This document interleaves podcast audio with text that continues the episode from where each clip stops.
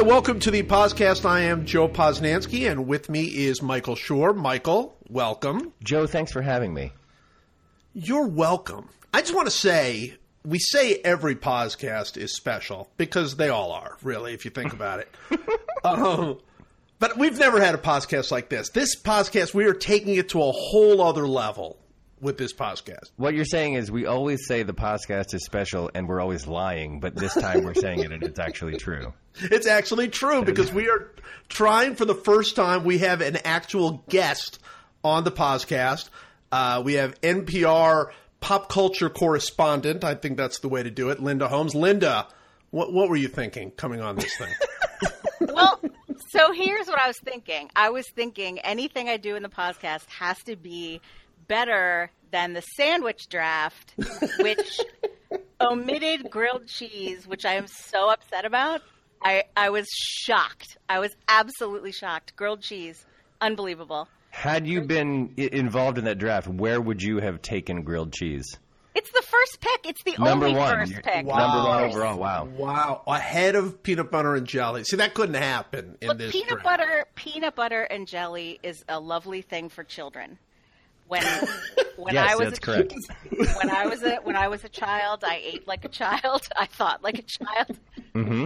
But now Yes, that keep going. now that I am an adult, I eat a grilled cheese sandwich. By the way, that's insane. Grilled cheese is like one millimeter above peanut butter and jelly in terms of being for adults.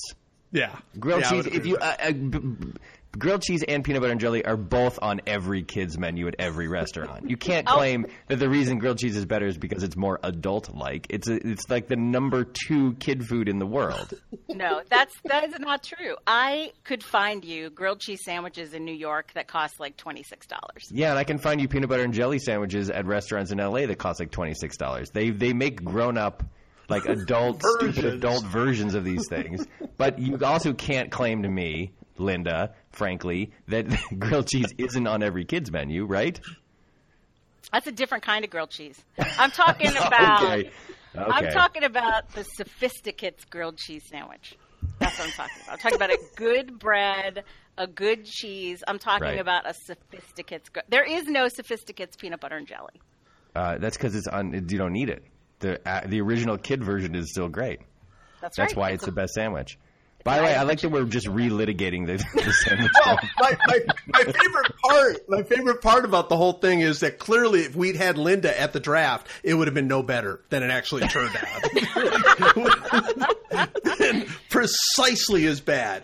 All right, I have a question. I have a question. I, we we have to do the New York the uh, Yankee minute, and we'll have to do that in a minute. But I have a question uh, that both of you can answer because it's it, it, it's driving me nuts, and it shouldn't. I should have no matter at all. But I was watching Star Wars with my daughter, the original New Hope, whatever that first one is called, Star Wars. And they have that famous moment where Darth Vader and, and Obi Wan Kenobi, you know, fight and all that. And and I wrote it down because it bothered me so much. Uh, so Darth Vader says, "The circle is now complete. When I left you, I was but the learner. Now I am the master." Right, which is like awesome. Like that's really really cool. And Obi Wan Kenobi says, "Only a master of evil, Darth." right. I've decided that's the worst comeback in the history of the world. Why? It's horrible. Only a master of evil. That's that's his comeback. This guy is a is a Jedi. That's the best comeback. In, it, it it made me groan so badly. That is not a good comeback at all. Strongly disagree. Really? Yeah. You, you see strength in that. I do because the whole point of the Force is there's a light side and a dark side, and so Right. and and so you've Darth is is bragging that he's a master now, and Obi Wan is saying like you're. He's saying like you're the best of the worst. Congratulations! Like you're if this were the English Premier League, you'd be like at the top of the relegated teams. Who cares? You know what I mean? Like it's. I think it's a pretty good slam because what he's saying is you can be as good at harnessing the dark side as you want. It doesn't make you a, like a actually you know, like a like a powerful Jedi in the in the truest like sense of the word. I say I don't see that. I, if he had said you are like the top of the relegated teams in the Premier League, that would have been strong. Well, that was the original line, and then they wanted to make sure that American audiences got it, so they changed it. they changed it to make it all right. I don't know, I Linda. was- You weigh, Linda. You weigh in. I, I, I feel like maybe I, maybe I'm uh, uh, hogging the conversation. Are you with me? No, no, Whose side are you on here? I I think I'm on. I think I'm on on on Joe's side. I think so. Really? So to me, it depends on whether you think Darth Vader considers it a burn that he's evil, right? And I think if he considered it a burn that he was evil, he would wear a different helmet. That's what I. That's how I. Yeah, Okay. yeah, that's strong. So it's that's not strong. a, so it's not a burn to him that he's evil. It's like if you go to a guy in a in a blue hat and he says, you know, you're terrible at your job, and you say, nice blue hat. Like he put the blue hat on. But it's You know not I mean? in no. Well, hang on though. It's not an ad hominem attack, right? Because Obi Wan knows the story. The story was that Anakin. He basically he and Qui Gon found Anakin Oh, as a that's boy true. and like No, that's- raised him, and it was like, yeah, it's like basically what he's saying is. You think you're cool? You betrayed your friends and like went to the dark side. That's the lamest thing you can do. This is true. I think it is a terrible burn at, in the first movie, but after it's recontextualized by later storytelling, it becomes a better burn. Okay. So now I'm now I'm on your side. No, no, don't go to his side. No, no, because it's I not. to It's the dark side. I went to the dark side. It happened. it's it's not a burn. It's, you know that the original line Darth Vader came back was like, "Oh, that hurt," right? I mean, because that I come feel on. like if I were Anakin, I feel like that would hit me a little bit. Like if Right. I if I were like, haha, look at me now, Obi Wan, and Obi Wan said something that made me remember deep in my like addled brain that I, that like he was he like took me. I was a little boy, and I was like a, a, a in a slave on a slave planet, and this guy came along and took me and like raised me and was my mentor, and now I'm uh, trying to kill him. And I and Obi Wan said something that reminded me of that. I think that would hit me a little bit. Right. You've you've nailed the sophistication of a good trilogy or series, which Right. is moments that are not terribly effective when the thing first comes out. Once it is, as I said, recontextualized by the other pieces of the puzzle, then it becomes far more meaningful. I agree that it's a terrible burn in the first movie, but then it Hmm. becomes a good burn. So now I'm on both of your sides. Oh, I like this. This is this is what I like. I like Did to I- be on both our sides. Did I mention I was raised Quaker?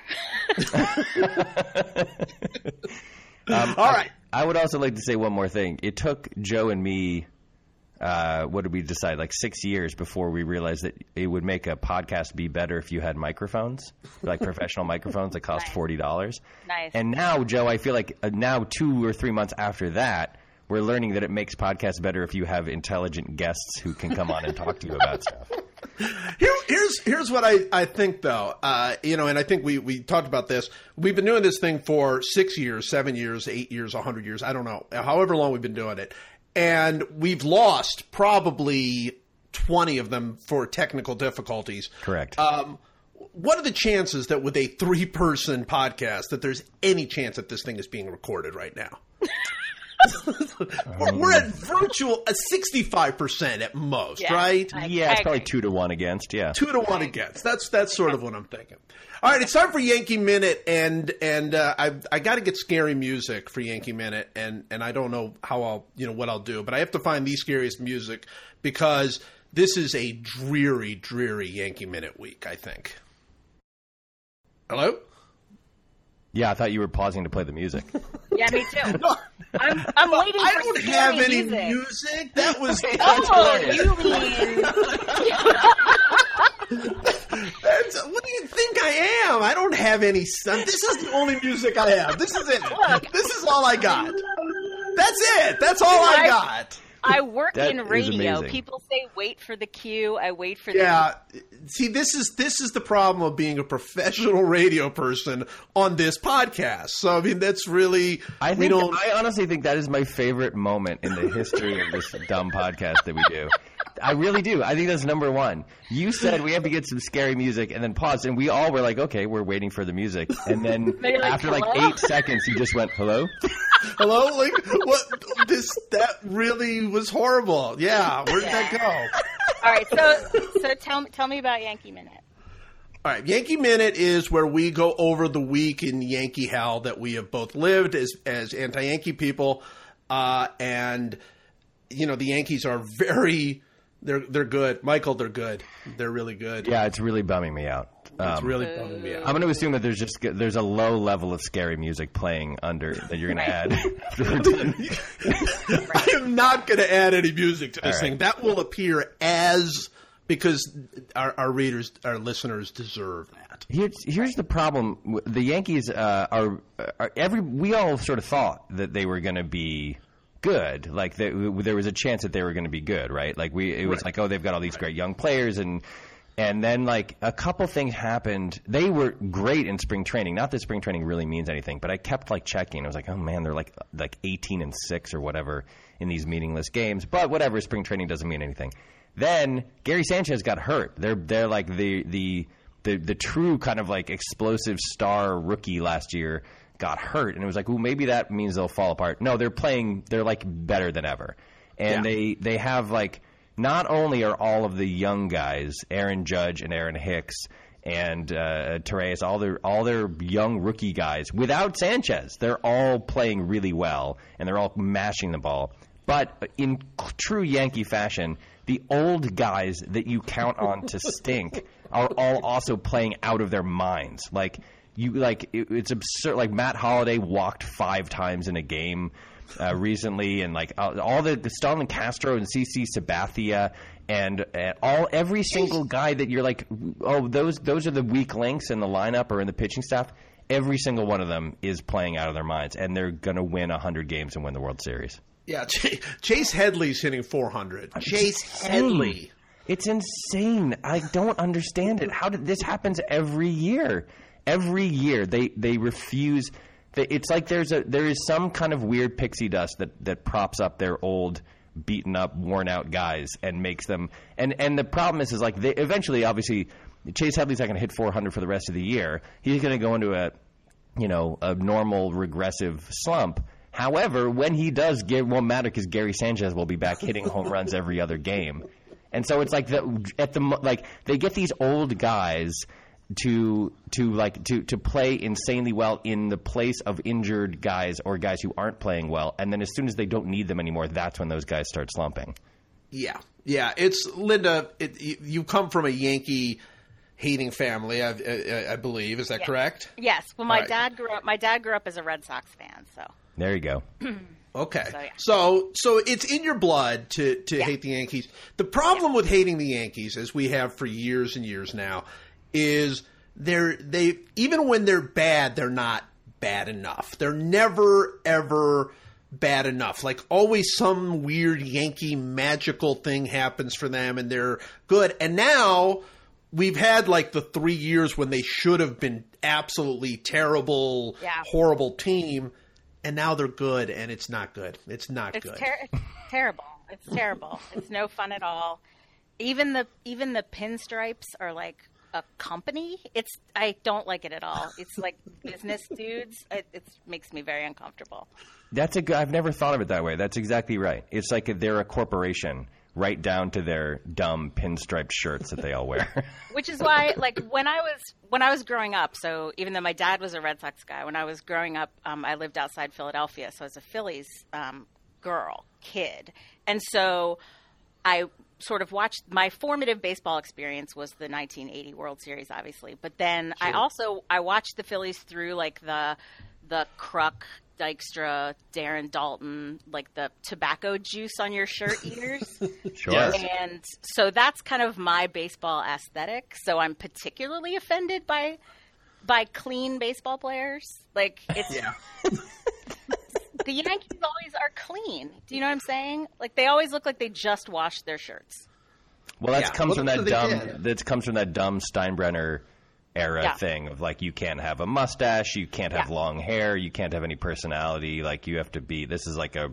It's like a military outfit where you have Yeah. everybody has to like look and act identical, and, and we're going to drain all of the personality out of all of the athletes who play for us. It's like Celebration Florida, where all the Disney people live. You know what I mean? all the people who work for Disney that they can't have mustaches. Like all the Yankees could work at Disney World. Do you see what I'm saying? That's right. Yeah, yeah, actually, Yeah. absolutely right. I think there are several Yankees who have places in celebration, uh, Florida. Which, by the way, A lot of it is true. yeah, it's you know it's true. You know Jeter's got at least a second home there for sure. Uh, Yeah. By the way, if for anybody who has ever been to celebration, it's creepier like than than you even expect it to be. I mean, it is a creepy, creepy place. You're just driving. Every blade of grass is is like mown to the exact same height, and every house looks like the same and pristine, and like it's ready for a 1950s sitcom or something. I mean, it's it's nuts how that city is like. It's weird. I think it's a weird It's re- place. it's it's real. I think. Yeah, I didn't know anything about it until there was a guy who was from Celebration who was a contestant on a reality show called Married by America, in which supposedly That's not a thing. yeah, there there was a whole. I will try to keep this short, but it was this brilliant thing where they were going to match people up with people they never met, and then they were going to ship them off to some kind of resort where they would spend a few weeks together, and then they would get married.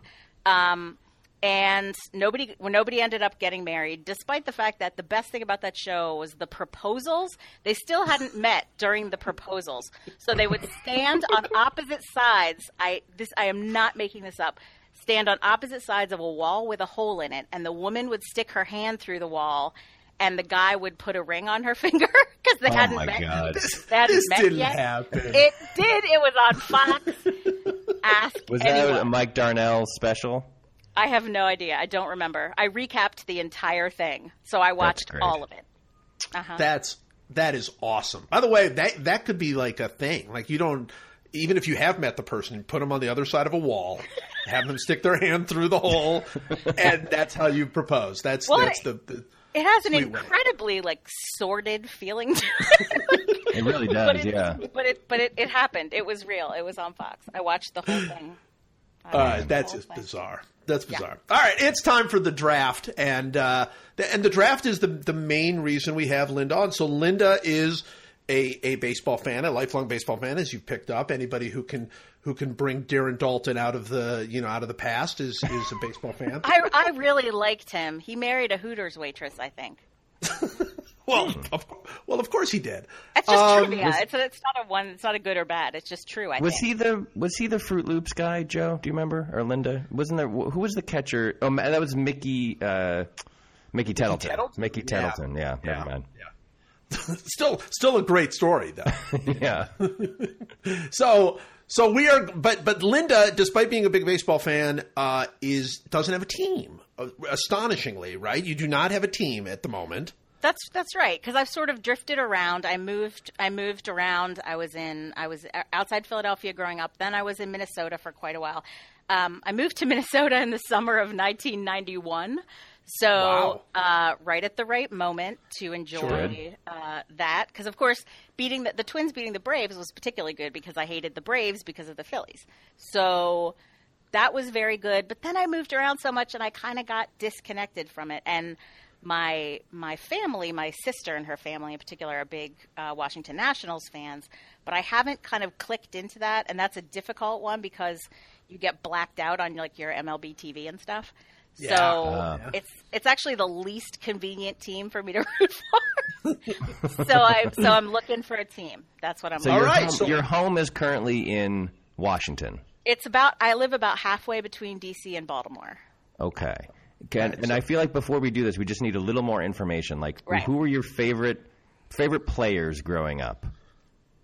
My favorite players growing up, I think, I think Tug McGraw I loved Okay. Sure. because he used to like when he would come off the field, he would slap his leg with the glove, which I really Right. I loved that move. that was that was a move that I loved. Um, I loved Pete Rose, but that was a different time. You know what I mean? I loved the fact that like when he walked, he would like run to first. I all that stuff Sure. was very very endearing to me. Um, I don't. I mean, I I I've had a lot of like. It's like when I was in Minnesota, Kirby Puckett was very big, but that was also a different time. so Yes. everything gets very gets very as as the think pieces say problematic in my baseball history. So Yeah, well, sports fandom in general is, is problematic. Like you're For you're real. signing up for uh, you're signing up for moral dilemmas everywhere everywhere well, you turn. So and, and and let me just say this, and this is we're not going to do a whole thing, but my sis my sister my sister went to Duke, so Okay. My major sports fandom for quite a while was Duke basketball. Which I abandoned because people ruined it for me. So, so I don't Uh. watch college basketball anymore. okay, so so really, like the world is your oyster theoretically. Yes. There's no you don't have any any the the aside from the Yankees, which everybody should does and should hate. Correct. Um, there's no real uh, there's no other restrictions here. Correct. Well, but I think I think there are a couple more questions that need to be asked. Okay, Okay. so what what are the major league cities that you have lived in? I have lived, well, like I said, I have lived in the Twin Cities. I have lived uh, outside um, Philadelphia. Sure, I have lived in New York. sure. Um, I have lived. Uh, I lived in Portland. That's not a major league city. Um, All right. uh, uh, I lived outside Cleveland because I went to Oberlin, so I lived outside. Ah, very good. Okay, that's that's a big one. Okay, and and the other question I think that is of crucial nature is, at this moment in time, what is your number one song on your playlist? Oh my gosh, Ah, you didn't see that coming. I did not at all. I'm You're gonna thinking like if it's if her number one song is like Meet the Mets, then we're like, oh, you should be a Mets fan. exactly. This is what I'm hoping for. I'm trying to think what is my number one song on my playlist. I was listening to Kendrick Lamar this morning, but I would be so full of it if I told you that was my number one song on my playlist. Um, what have I been listening to? Um, my number one song on my playlist right now. Wow, Linda, we just lost Linda. Linda, come back. We did. We just lost her. We just totally lost her. Wait. Linda has just come back. Yeah, sorry about that. My uh, Oh, you were saying you were saying something about the uh, '90s alt rock heroes Harvey Danger. oh my god, it's such a good band. That's what you were going to say? So Yeah, I thought there was something specific you were going to say about Harvey Danger. no, no, they're an amazing band. Yeah, they are. They were they're they're greatly underappreciated because they had the one like novelty song, but they're also a great band. yeah. All right.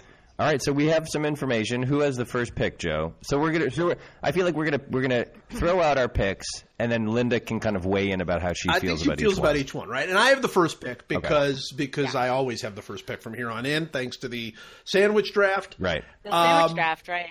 Yeah, that was that was a big big move. See, people said, "Oh, you know that you that that that trade is yet to be." I mean, I I haven't cashed in on that trade yet, so that's gonna be really. I can't hear you uh, because I'm eating a peanut butter and jelly sandwich and He enjoying gave, it. he so gave I up. can't hear what you're saying. He gave up so many picks just to be wrong. Anyway, like anyway, go ahead. very strange. It was very, very strange.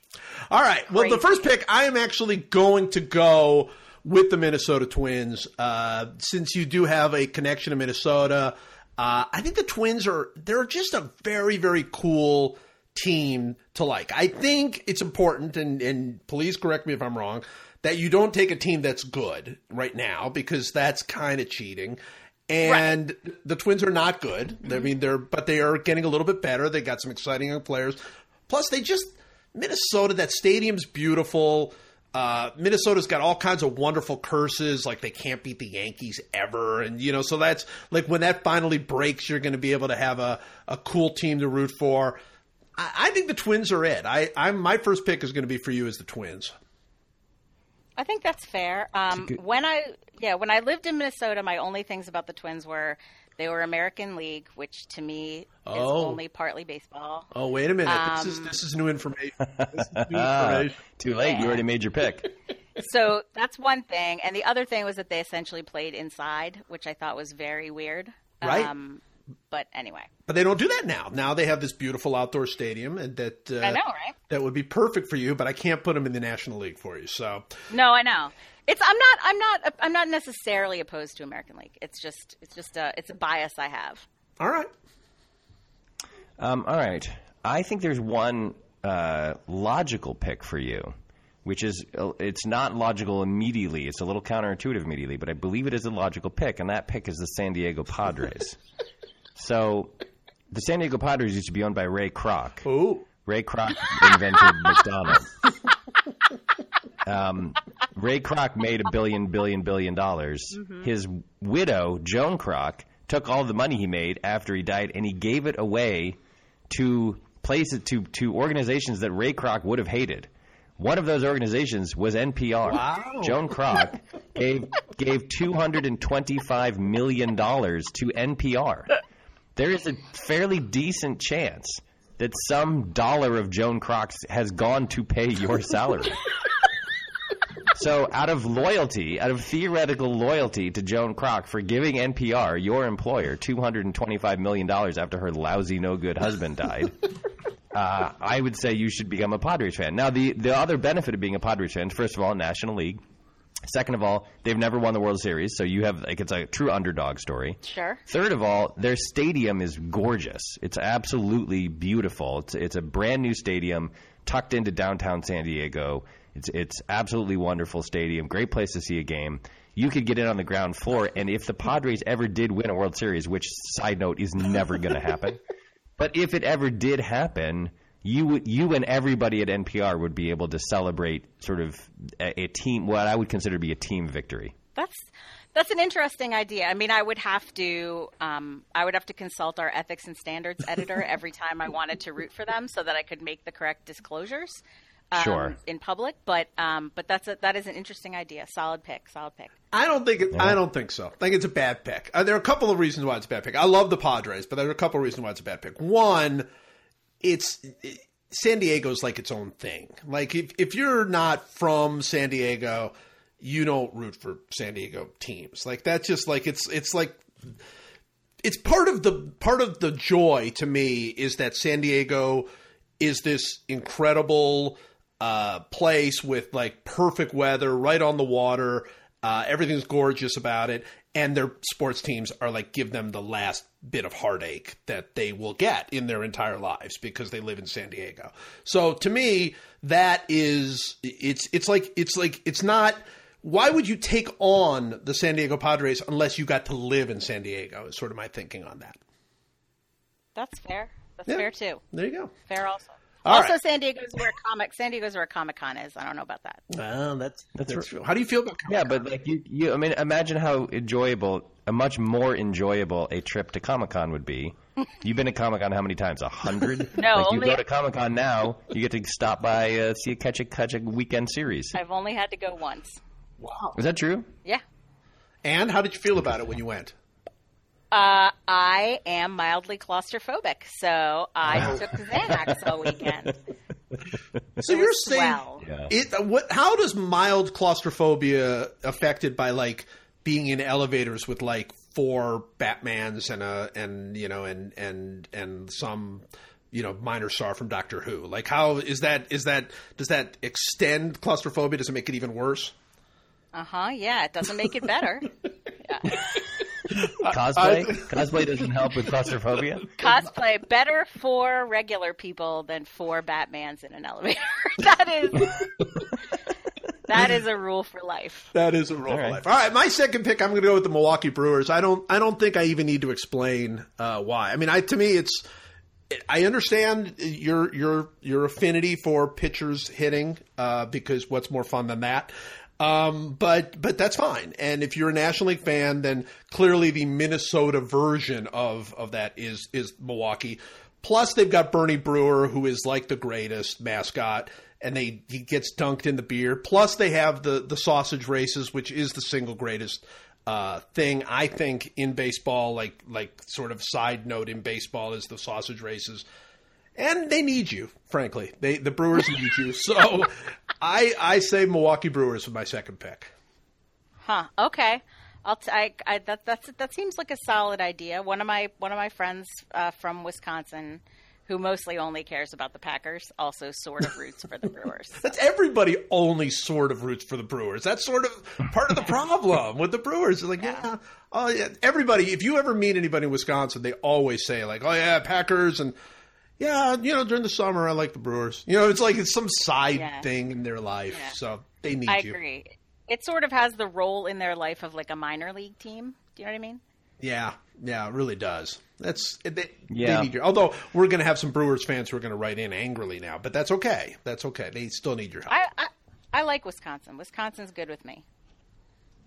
I was going to actually go with the Brewers for my number two pick Sure. for all of those reasons, and also just because, again, and I'm thinking, unlike Joe, I'm thinking specifically about Linda's life. um, I'm trying to actually put some thought into this. oh, I see. and Milwaukee has a certain kind of cool um, television. Linda covers television a lot in her in her beat as a reporter, and there's some cool like sort of history of television stuff about Milwaukee. There's Laverne and Shirley, and there's a sort of like there, Milwaukee is one of those cities that has a kind of television history pedigree That's that I true. think could match up well um, with her with her choice. Um, so anyway, I was going to go Milwaukee number two, but instead I'll go. I'm going to go with the Houston Astros. Uh, used to be a National League team, no longer, so it doesn't really help. But uh, really, this is purely this is pure pragmatism now because Houston's really, Really good, good. and they're really young, and they've got a really they've got a ton of like exciting players. Their best, arguably their best player is uh, is four foot two. he's he's the smallest person you've ever seen, and he's the best baseball player in the American League, except for Mike Trout. His name is Jose Altuve, and he's so fun to watch. If you start watching highlights of Jose Altuve, you will never Yes. stop. Uh, and also, again, never won a World Series. So they have like you can get in on the ground floor here, and I because I think that is kind of important. Um, at least you want to at least adopt a team that has like a drought. Ideally, a team that's never won, so that when they win, you can sort of be part of the first time or the, uh, the Right. first time they've won, or the first time in a long time that they've won. And they, the Houston Astros, are so uh, exciting and so good and so young that if you adopted them as a team, you would be able, hopefully, to follow the core of the team for years and years and years and years. Hmm. That's a good pitch. That's an appealing pitch. I like that. Yeah, I think Houston's a good pick. That's that's a, that's a really good pick. And yes, Jose, Jose Altuve is I, I think for one now four foot three eight three foot eight he is. He's he's Benjamin Buttoning, but for height. He's st- I think when he was born, he was like six eight, and he's just He's slowly, just slowly shrinking. shrinking. He's a carry on. Yeah. He's a, he's an airport carry on, and yet he's the great. He's so awesome, and he's and he's not awesome like in a small player way. He like hits for power, and and I mean he's he's a wonder. He's just an absolute wonder. I th- he alone is enough of a reason to root for Houston. Uh, so I would agree with that. That's that's a good pick. Um, Good pick. I'm going to pick it, specific to you. I'm going to go back to the National League, and I'm going to pick Philadelphia uh, just because uh, you have the history with Philadelphia, and uh, yeah, that I can't promise you anything good. I mean, that's to me. There's something kind of appealing about that. I just basically I'm looking at them and just going, it's really probably not going to work out for them again. And you know, and, and obviously it's been fairly recent that Philadelphia had some great success, uh, won a World Series, uh, went back to the World Series, all those things. Um, and then they basically threw everything into like trying to build a little dynasty for like a five year period. And it all backfired and nothing worked out. And now they're, you know, they're, they've got some decent young players, but it's probably not going to work out.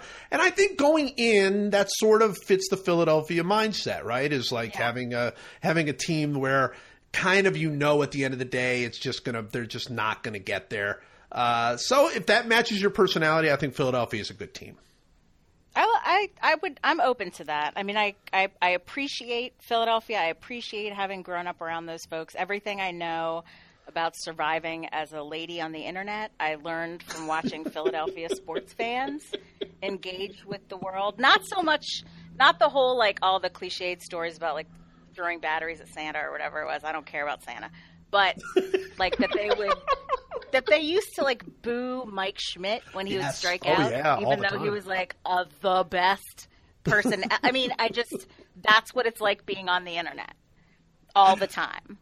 So I, I appreciate them and the education I got from them. There's such an awesome Philadelphia vibe about what you just said. Every Philadelphia like friend I have that's from Philadelphia, I have quite a few actually who are from Philadelphia. Every time I bring up the throwing the snowballs at Santa Claus, uh, they're always like, "Yeah, I hate Santa." That's like that's like it's like a Philadelphia thing. There's no regret. There's no regret about that. Like, yeah, come on, what is Santa even doing at the game? Come on. So well, Santa knew what Santa knew what he was getting into. Santa, Santa, yeah, no, not. I don't feel bad for Santa. No, I don't either. I don't feel bad for Santa. There you go. Okay. There it is. let's move, let's move on.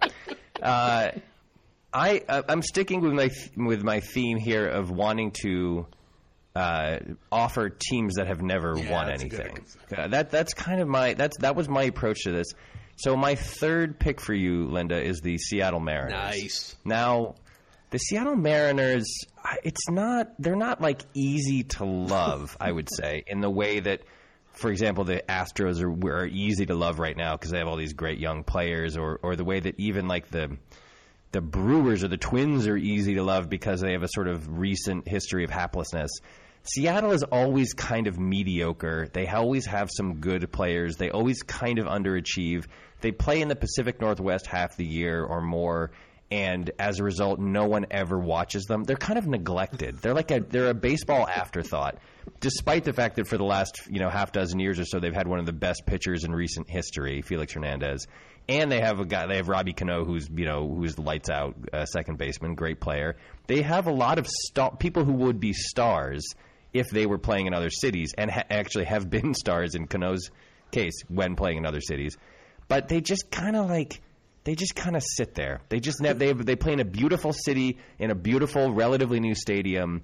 They like they have good players, but they just never they no one ever gets excited about them. Even when they set the all-time record for most regular season wins by any team in history with 116 about 17 years ago, and A Rod was still playing for them.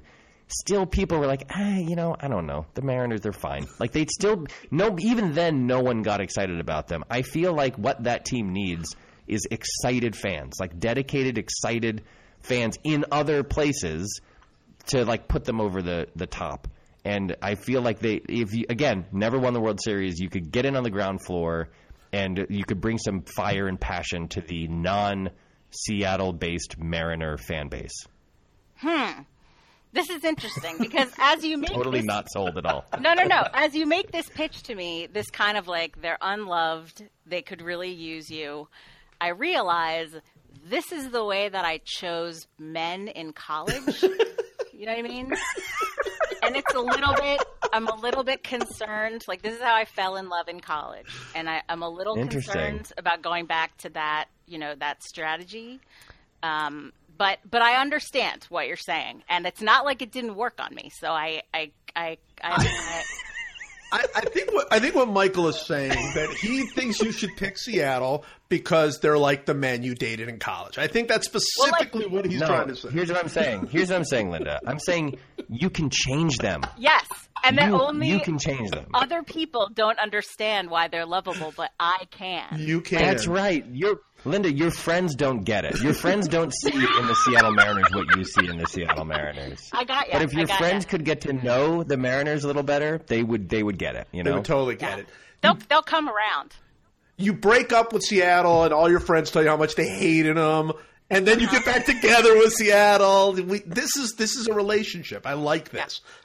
The, the yeah. real problem with Seattle is obviously it's a West Coast team. You'll never see them. You'll just never True. see them. That's play. the problem. That is a problem. I admit that's a, it's a major problem. But you know, but there, but that's a that's I, I do like Seattle. That's I mean they should be better liked. I mean you you can't have a better setting than where they play. I mean just in Seattle in that beautiful stadium, it should be awesome. And I think yeah. I don't know something about something about the Mariners. All right, my fourth pick.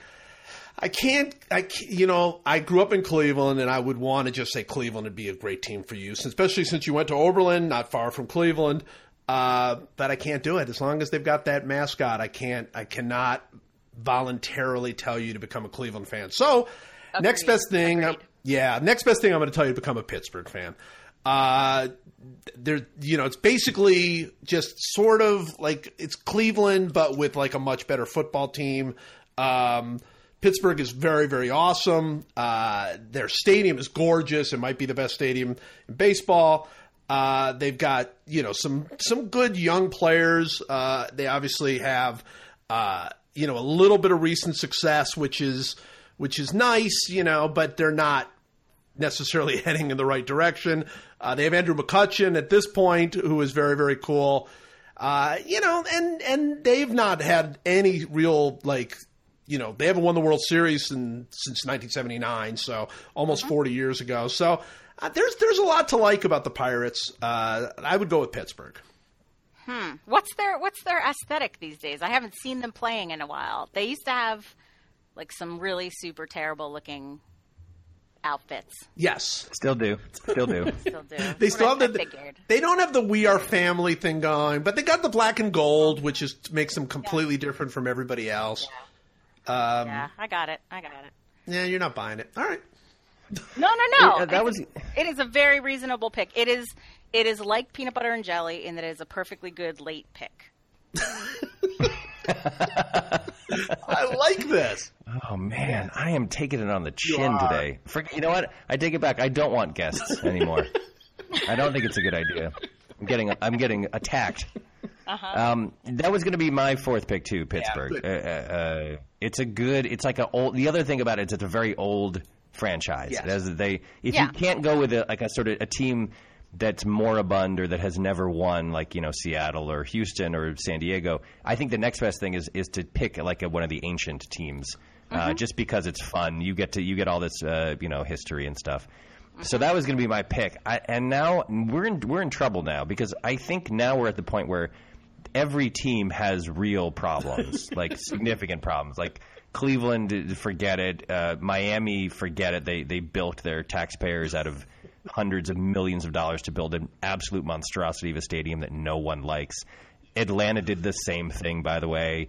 You can't root for the Mets. It's just against uh, it's against nature to root for the Mets.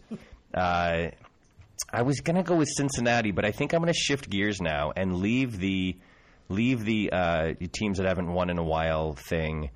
I'm gonna go. I'm now. I'm gonna go major markets. Oh, nice. I'm gonna. I'm. I'm gonna switch to a two to close this out. I'm gonna switch to two major market teams, and the first, surprisingly, that I'm gonna suggest is the LA Dodgers. Wow. Mm-hmm. So here it's it's a little counterintuitive because the Dodgers, because they're LA, because they're kind of famous, they have you have this feeling of like I can't be a Dodger fan. I that's like a, it's like suddenly becoming a fan of like Microsoft or something, right?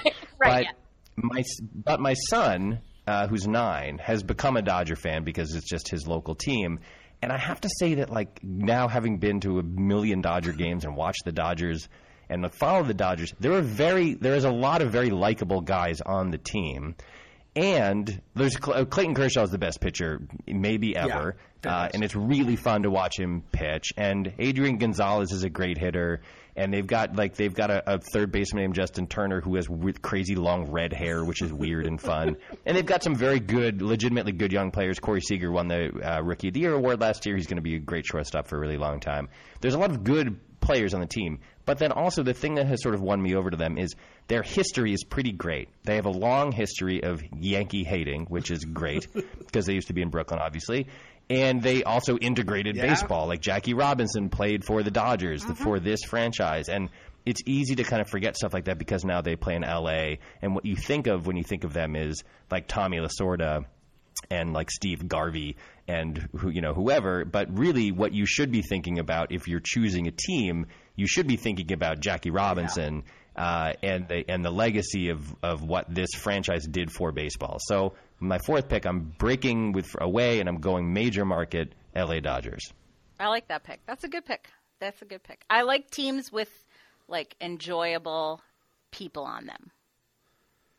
Well, they do. you mean play, players yeah Yeah, enjoyable play. Yeah, yeah. No, I, I'm with you. I, I, I totally am with you. I feel like if you're you're rooting for your whatever team it is is so much more fun when you like the guys. Yes, like when it's not like neutral. It's worst obviously when it's like, oh, these guys are terrible. But it's also bad when they're just sort of nothing. And I think the Dodgers have guys who aren't nothing. They they have actual sort of positive aspects. Okay, Yeah. cool. That's good. And, and they've got this great front office with with really, really, really smart people, including Farhan Zaidi, who's uh, the general manager, who I think has.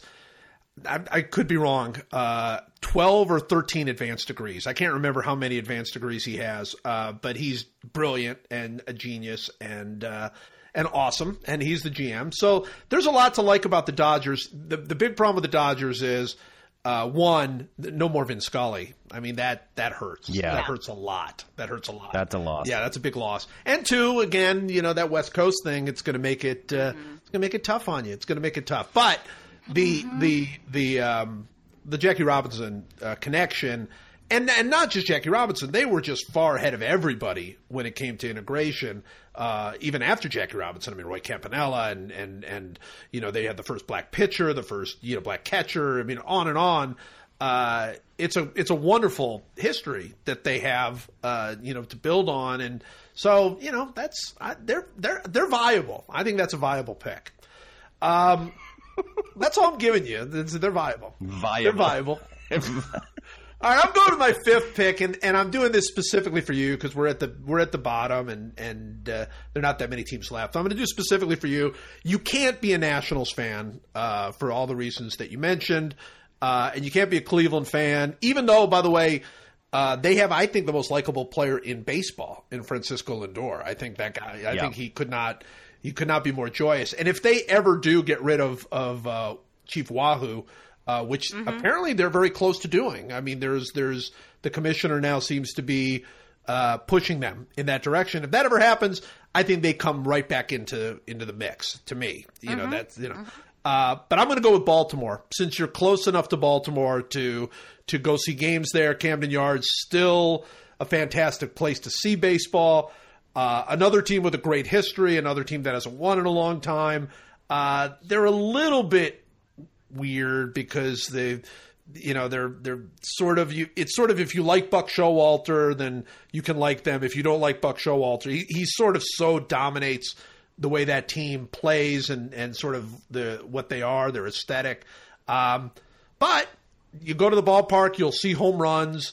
Uh, you'll see both sides. You'll see home runs from both teams when you go to the ballpark. Uh, so that's fun. The Orioles do have that fun 1970s history, uh, Earl Weaver, and so on and so forth. So uh, I think as a as a fifth pick, if none of these other picks are, are interesting to you, I think you go up the road and you become an Orioles fan. That's a solid pick. That's a solid pick. I've definitely thought about that. I've thought about that. You have you So pondered becoming an Orioles fan. Yeah, absolutely. Absolutely. I think based on this conversation, it seems like you've spent like 80% of your life in the last year mulling over which baseball team to you should root for. you know, it's just it's one of those things. Like my my relationship with baseball has kind of come and gone over time. Uh, I went to a no hitter with my dad in 1990. Wow, Um, Really? Who pitched Yeah. it? Terry Mulholland. Nice, Ah, nice. very nice. It was a uh, it was a 27 batter no hitter uh, that was not a perfect game because the guy reached base on an error and then they picked him off. It was the closest you can possibly come to a perfect, game Forgive without not having one. Yeah, Yeah. Uh, and that was a, I mean, oh my God, that was a remarkable experience. So, so, so much fun. Um, but then I kind of drifted away from it for a while. So, yeah, I have been, you know, I've been thinking about it. I've been thinking about it. Well, this leads this leads to a philosophical question, which is: Can you choose a baseball team? Is that is that like can you do that, or does or does that team have to basically grab you in in ways that you don't see coming? no, I can choose one. I All can right. choose one. If I, if I, yeah, I think. Go ahead. Go ahead. If I, if I can, I was just going to say if. my, if I can, if I can choose Duke because of my sister, then I can choose a. I can't believe you did that. By the way, I mean we're forgiving you for that, but I can't. It was. It Oh, was again. It was like 1990. It was a really fun time to be a Duke fan. To be perfectly honest. And also, you came by it honestly. That's I don't honest. think Yeah, there's like that's fine.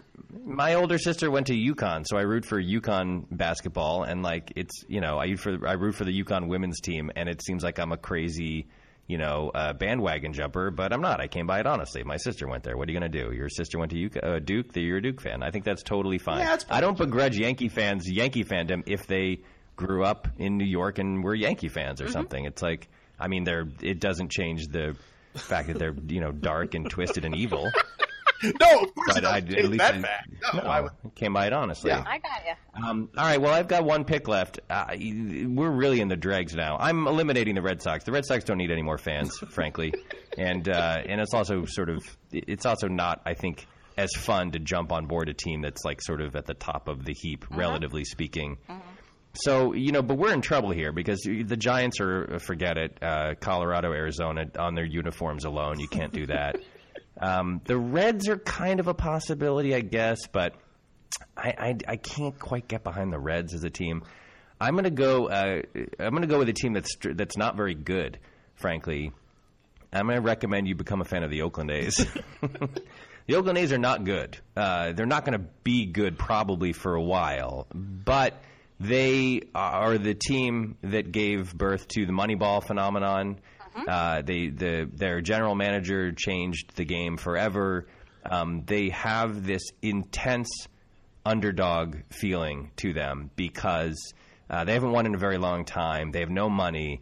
The stadium they play in, it looks like a place where Kim Jong Un would do military exercises. Like it looks like a, it looks like, or it looks like um, where like a scene from like a Mad Max movie would take place, where people are fighting to the death. It is the worst, not only the worst stadium, but the worst structure, the worst physical structure I have ever seen in my life. I've been to like ten Oakland games in my life. I have gotten food poisoning at at least three of them. This is not a joke. I got if you have food at that stadium, you will get food poisoning. Every every every seam in the concrete of the structure in which they play leaks when it rains, like badly. Like it, I mean, it really looks like a weird post apo It looks like Escape from New York. it looks like it's set from the movie Escape from New York. And as because of that, it really lends this the team this feeling of like we got to help these guys. Like we got to get them. We got to get them out of here. Like they're in they're in danger. Uh, and I would I wanted so badly for the A's in the when they had all of their kind of Moneyball success. I really wanted them to win. Not only because it would have shut up a lot of annoying people who claimed that Moneyball didn't work in the postseason or whatever, but just because like it, they, they deserved to. Because the because the idea that led to that team being good was revolutionary and righteous and great, and now everybody else is caught up, and the people who have that espouse that philosophy are spread throughout baseball. They can't, they don't have that edge anymore, and it bums me out. And so someday the A's are gonna are gonna actually uh, win a World Series, and it's going to be wonderful. Uh, or, by the way, they're going to just move to Las Vegas, like the Raiders did, and that'll be sad. But I feel like you, th- it's a righteous cause. Being an A's fan right now would be I a like righteous, a righteous. Yeah. Righteous cause. That's interesting. That's my last That's an pick. That's an interesting pick. Um, the the stadium the stadium aspect is is interesting because it does play into the kind of spirit of the team. I was uh, I was interviewing Ken Burns at one point about baseball, and we got talking about the uh, he had been to the new Phillies stadium, and he told me that he had a really good black bean burger at the new Phillies stadium, and he told me he told me it felt like the wrongest thing in the world to have a really good black bean burger at the Phillies stadium. So that like weird spirit of stadiums, like I get that, and so the idea Yeah. of like a, a Mad Max stadium is kind of intriguing. it, to me, it is like it's the only stadium in baseball where you are really, truly going back in time. They talk about that timeless feeling of going to Wrigley or going to Fenway, and there's some truth to that. But you go to an Oakland baseball game, and you're going right back to the 70s when there were like Yeah. 2,500 people in the stands, and the whole place smelled like beer. I went to an Oakland game. It's never I I think everybody knows this. It's never hot in Oakland, in the Bay Area, right? It's always got some Right. cold wind going, and it's you know whatever the the summer is like winter, whatever. I went to an Oakland game and sat in the sun, uh, really close to the front because nobody was there. And it's the literally the hottest I've ever been. There's like, like the sun was beating directly down on that stadium, like there was some magnifying glass thing going on. And and I am convinced that it is like I think every day there there's some there's some cosmic thing that it's like yeah, let's let's see what mischief we can create over at Oakland, uh, you know, Alameda Stadium or whatever the thing is called now. So, uh, yeah, so it, it is a righteous cause, no question about that. I like it. I like I, it. it's the only place in the world where you are you, you when you go to a game you feel like you might be in danger, but not from a not from like a drunken fan, but from the actual stadium. it feels like the actual stadium is threatening you, like it could collapse on you, or like something could could some monster could come out of the could bust out of Kool Aid Man style out of the wall or something. Like it, it's a terrifying build. It's a nightmare building. And I've and it, they need. I mean, obviously they've been trying to get a new stadium forever, but you know it, that they never will. I don't think they ever will. So this is a bad idea. Don't don't become an A's fan. You can't go see your team play. You literally can't go if you're an A's fan. It's too scary. It's too dangerous. You know what's really fun is getting off of the the train there and then walking across that bridge to that stadium where you're Oh just God, it is it really does feel like being in some sort of post apocalyptic uh, you know world Linda, I'm I'm not kidding. When you take the BART, which is a great, uh, great, public yeah. transportation system, you walk across a long walkway Scary. that it has that has barbed wire on it. Like it's like you're walking into like Lompoc Correctional Facility. It is the it's the craziest thing. And and and it's like there's basically that's the only way to get in. You walk up these stairs and across this long walkway and what you hear whether it's being actually said or not, but what you hear as you're making that walk is dead man walking. Like that's, that's what that's what is reverberating through the sky as you walk into a baseball game in the middle of the afternoon. So, All right. so you're you're selling it on the basis of like vaguely menacing. I'm selling it as like if you if you want a project, if Yeah. you if you want a team that's a true like rehabilitation Yeah. project Re- for the for the team for the like stadium. really, really the guys that I liked in college. yeah now we're getting somewhere right here Yeah. I got it. I got it. This is a this is the A's are the baseball equivalent of like a guy who like hasn't had a job in like three years and like has it kind of has a band maybe Yeah. but they, they don't seem to rehearse ever. Yeah. and he like disappears for like four days at a time and you don't know where he is. Like it's oh the Oakland but he's like but he's nice but he treats you decently. Like he's mm-hmm. not like mean no no you know he's no No. He's, he's like he's got he's got certain qualities that are undeniably sort of positive qualities. It's just that like the, around the edges, it's very sketchy. Yeah. he has talent you've heard the band the band is good The band, when they play, the band is pretty good. Yeah, when they actually play. all right so what do we All right, so how are we going to do this now? What are we going to do? I, I feel like it's unfair to ask Linda to make this decision now. I feel like you have to mull this all over and then come back some some day down the road and let us know what you've decided. Yeah, that's fine. I think that's that's right. good. All right, but you but you have to at least tell us what which way you're leaning. You have to give us at least a couple of teams that have sparked your interest. Yeah, I think most likely I'm going to hold a runoff between the Astros and the Dodgers. Oh, they're both his picks. That's horrible. Yeah, they are. Oh, that hurts. Two good choices. Two very good choices. They are really good choices. I would say. they are really good choices. Houston has the advantage of only being an hour behind you. Right. That's, uh, that's in the their starting time. That's the advantage. Yeah. Yeah. yeah. You're you're also Um, picking but- two and- and- teams. I mean, there's the there, you're definitely you're definitely getting on. You're you're you're being born on second base. Yeah. And by by the way, Houston Do- Houston LA is a potential World That Series really matchup this year. Like a very legitimately possible World Series matchup. So theoretically you could wait until the end of the year. and then if they face off, just like pick the winner. Well, or would, and then you're like, or would you pick the loser? ooh. Oh.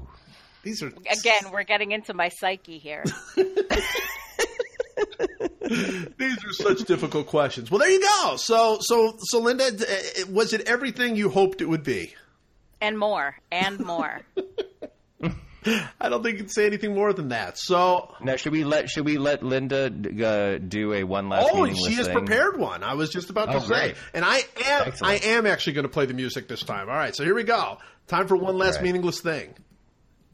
It's one last meaningless thing to end this meaningless thing. We talk about sports and beaches are terrible places to go. No hot fruit for Michael, nor Diet Coke for Joe. The podcast, whoa. It's one last whoa.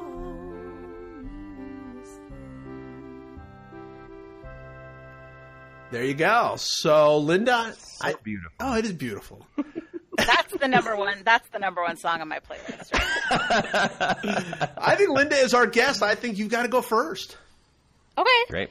Um, so the best thing I could think of was that, and I mentioned this on Twitter, so I apologize to those of you who've already heard it, but I got an email promoting next year's Backstreet Boys cruise.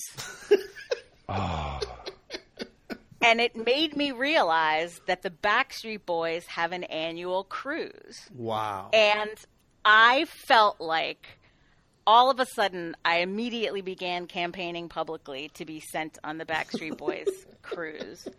How could you not? Right, because in 2000, uh, uh, 2005, 2005, I think, I was dating a guy who was a music critic.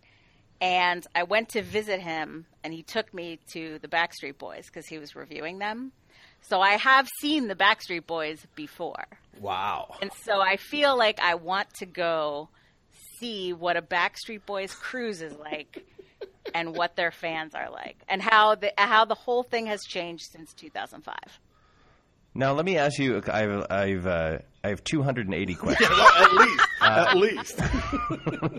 So, uh, uh, do you have how much information about the Backstreet Boys cruise do you actually have based on this email? Um, I mean, I have some. I have some. I mean, Okay. it's it's not until early next year. You know, it's I have time. Well, the, the reason I ask is, I ask because uh, you know Gronk, Rob Gronkowski of the New England Patriots, a uh, who's like a basically like a, a golden retriever puppy in a human in human base football player uh-huh, form. Uh-huh. He had he had this thing called the Gronk cruise that like they sold. It was like come on this cruise with Gronk and we'll party and drink beer and ostensibly smash the beer cans on our foreheads and you know go crazy. But then the, the details of it were so hilarious because I believe that the people, the, the company that sort of organized the cruise didn't, it wasn't like they bought the whole ship. It was like the, you know, one seventh of the ship was like Gronk cruisers.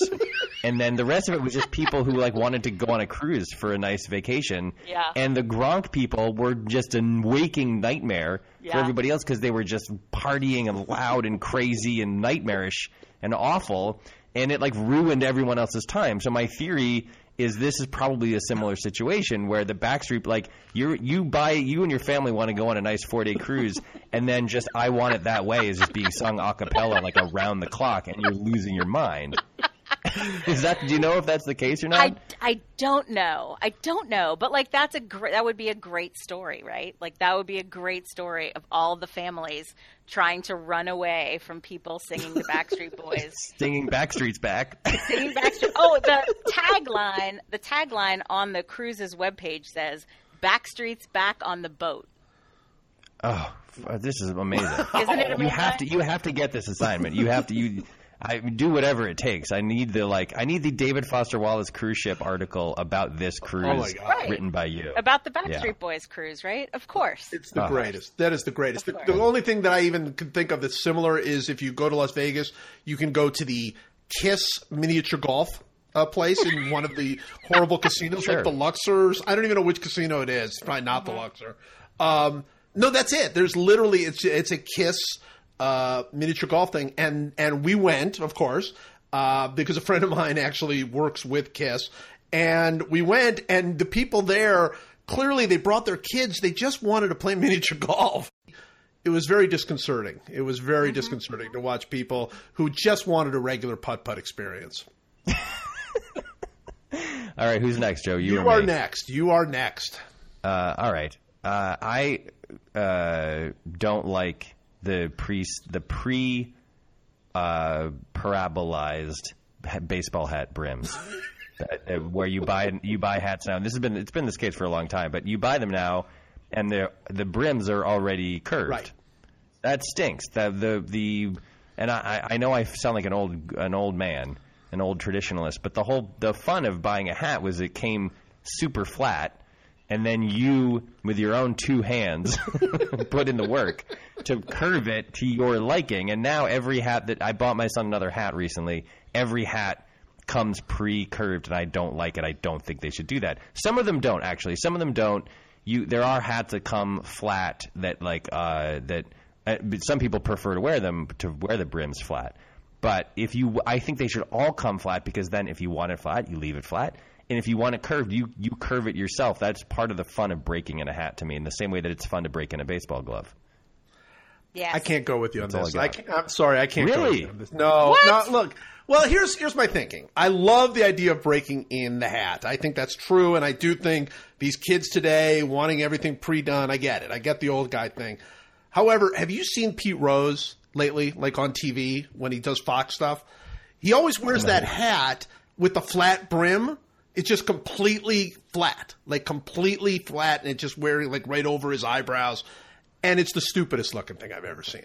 I, But that's I his don't- that's choice. no, I'm saying no, I'm saying he doesn't get that choice. That's what I'm saying. I'm saying he does not get that choice. I don't think that's. I don't think that's the problem with how Pete Rose looks these days. To be honest. like, That's an excellent point. yeah. A. To me, it's like the um, it's like d- buying distressed furniture from Pottery Barn. Ah, yeah, It's that's like- a good point. That's it's like a it's a counterfeit. Uh, it's a counterfeit authenticity for people who actually don't own anything for any period of time long enough to make it look used.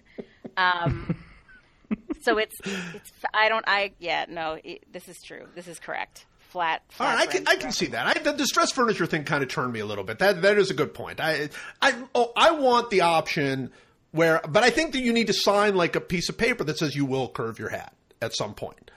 Because I just don't think the flat hat just looks too stupid. I'm sorry, it just looks wrong. It just looks. Wrong. I mean, it looks stupid on it looks stupid on Pete Rose. It might not look stupid on somebody else.